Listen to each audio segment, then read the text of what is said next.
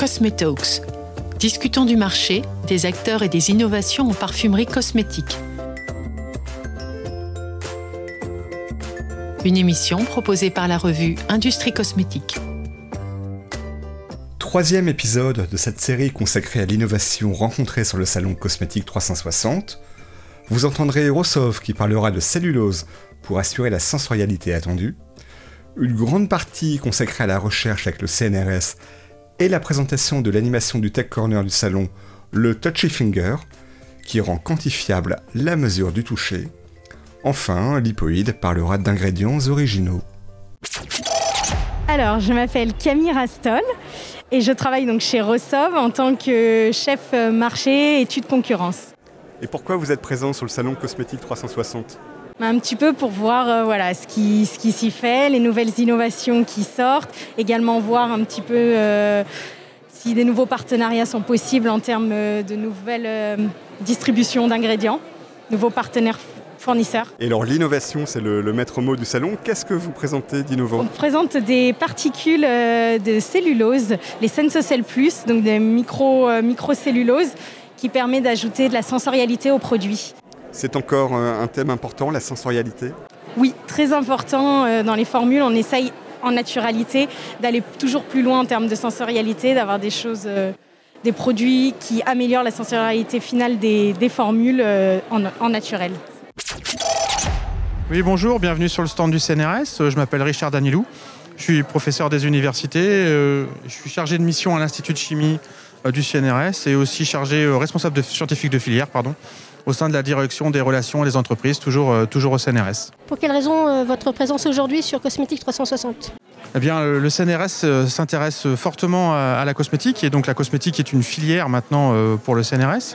Et donc sur ce stand, nous présentons toutes nos activités qui vont de la formation en passant par les relations avec les entreprises, mais aussi bien entendu le cœur de métier du CNRS, c'est-à-dire la recherche et l'innovation. La filière cosmétique est une filière stratégique pour le CNRS et elle se répercute, on la ressent dans plusieurs événements, donc notamment par l'intermédiaire d'un groupement de recherche qui s'appelle Cosmactif, qui est un GDR CNRS qui regroupe une 50aine d'équipes du CNRS et plus de 250 chercheurs qui travaillent sur l'ensemble des thématiques cosmétiques, c'est-à-dire allant de la découverte de nouveaux actifs en passant par de la formulation, de l'objectivation biologique et aussi la démonstration de la non-toxicité de ces molécules. La filière cosmétique est aussi une filière stratégique pour la direction des relations des entreprises du CNRS, au même titre que l'automobile ou la microélectronique. Et nous avons maintenant une chargée de mission référente pour cette filière cosmétique qui s'appelle Maricotte et qui est présente sur ce stand avec nous. Il y a beaucoup de monde aujourd'hui sur le salon.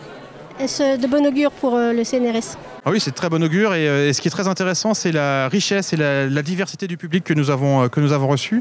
Ça va de l'étudiant qui cherche un stage de master ou une thèse ou un emploi dans l'industrie, à de l'autre côté, c'est-à-dire aux industriels qui viennent chercher des nouvelles technologies chez nous, qui viennent chercher des nouveaux contacts pour innover demain et mettre sur le marché de nouveaux actifs cosmétiques. Merci beaucoup. Merci à vous.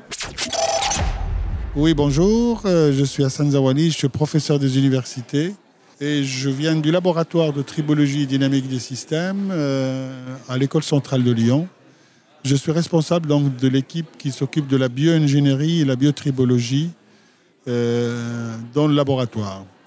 Cette équipe s'intéresse de manière générale à l'étude du vieillissement par des approches biophysiques, que ce soit au niveau mécanique, au niveau imagerie et aussi au niveau de l'activité du toucher durant le vieillissement. Et c'est pour cette raison qu'on a développé cette innovation qui s'appelle Touchy Finger, qui permet d'équiper un doigt pour rendre la mesure du toucher quantifiable. Et à qui s'adresse cette innovation ? Alors, cette innovation s'adresse de manière générale à l'industrie cosmétique, puisque l'application, première qu'on a développée, c'est caractériser le toucher de la peau et du cheveu, et surtout, donc s'intéresser aussi au toucher durant le vieillissement et comment un produit cosmétique va pouvoir rendre la peau plus douce ou un traitement de surface, par exemple, de l'eczéma par un dermatologue Comment? En équipant le doigt du dermatologue pour avoir une mesure quantitative de l'effet du traitement sur ce genre de pathologie qui s'exprime en surface. Alors, est-ce que vous pouvez, en quelques mots, le décrire physiquement, l'objet, et nous dire comment cela fonctionne? Alors, de manière biophysique, on s'est intéressé au fonctionnement biologique du doigt. Notre doigt est équipé de ce qu'on appelle de mécanorécepteurs. Ce sont comme des microphones qui écoutent le bruit et les vibrations lorsqu'on touche un objet. Ces vibrations naissent par le contact et le frottement du doigt sur une surface.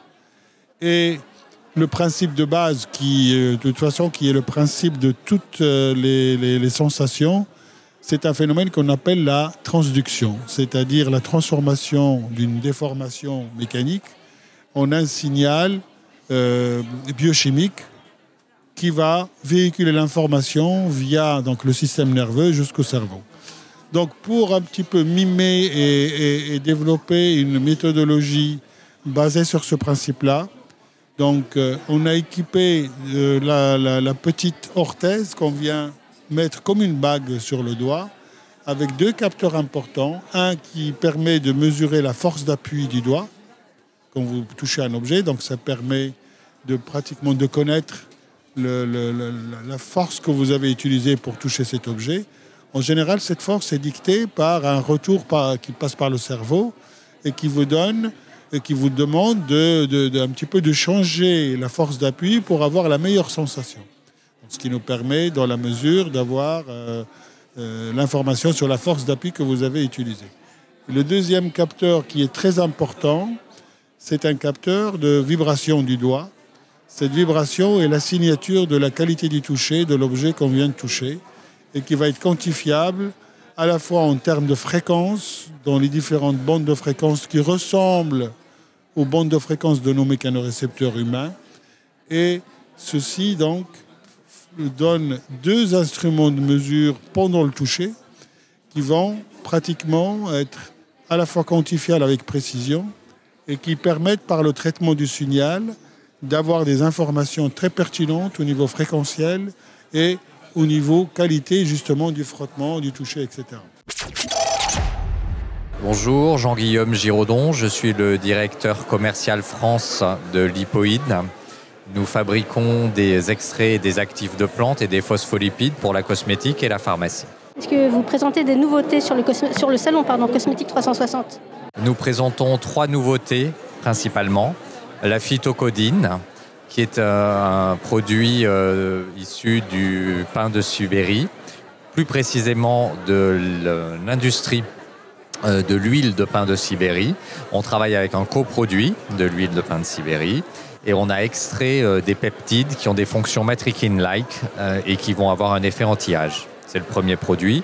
Le deuxième produit, c'est la yogourtuline, qui est une poudre de yaourt suisse et qui va avoir des effets pour les peaux sensibles de diminution de la sensibilité, de renforcement de la fonction barrière et une fonction prébiotique qui va stimuler la croissance du microbiome cutané. Et le troisième produit, c'est le Water Lily Pro. C'est un extrait de Nymphéa qui est spécialement dédié au hair care et qui va lutter contre la pollution urbaine et qui va dompter les frisottis. Alors, j'ai deux questions.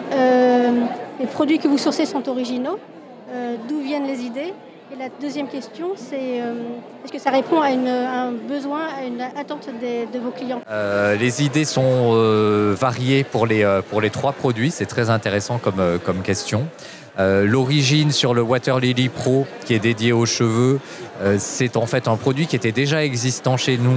Et certains de nos clients l'utilisaient en claim pour le hair care et ont vu qu'il y avait une certaine efficacité. Et on est allé creuser derrière pour voir réellement comment se passait l'activité de ce produit-là. Concernant les peptides végétaux, là, on a voulu se caler sur effectivement une demande du marché qui était d'avoir des peptides d'origine végétale, il y en a relativement peu, et d'avoir un actif anti-âge. Et enfin, pour la yogourtuline, l'idée était de valoriser des produits suisses, d'origine suisse, notamment la filière lait, et d'avoir un produit original qui permette aussi d'avoir un claim sur la fraîcheur, parce que le yaourt est associé à la fraîcheur. Pour nous, en termes de RSE, le travail sur la supply chain au sens large est important, que ce soit des sourcings locaux comme la Suisse ou l'Europe. Par exemple, le Water Lily, les Nymphéa viennent d'Europe, voire de France dans certains cas, comme par exemple pour le pain maritime ou pour l'argousier. Mais également, sur nos sourcings plus lointains, on a aussi la volonté de travailler, comme beaucoup de nos confrères, sur des chaînes sécurisées. Merci beaucoup pour cet entretien. Merci.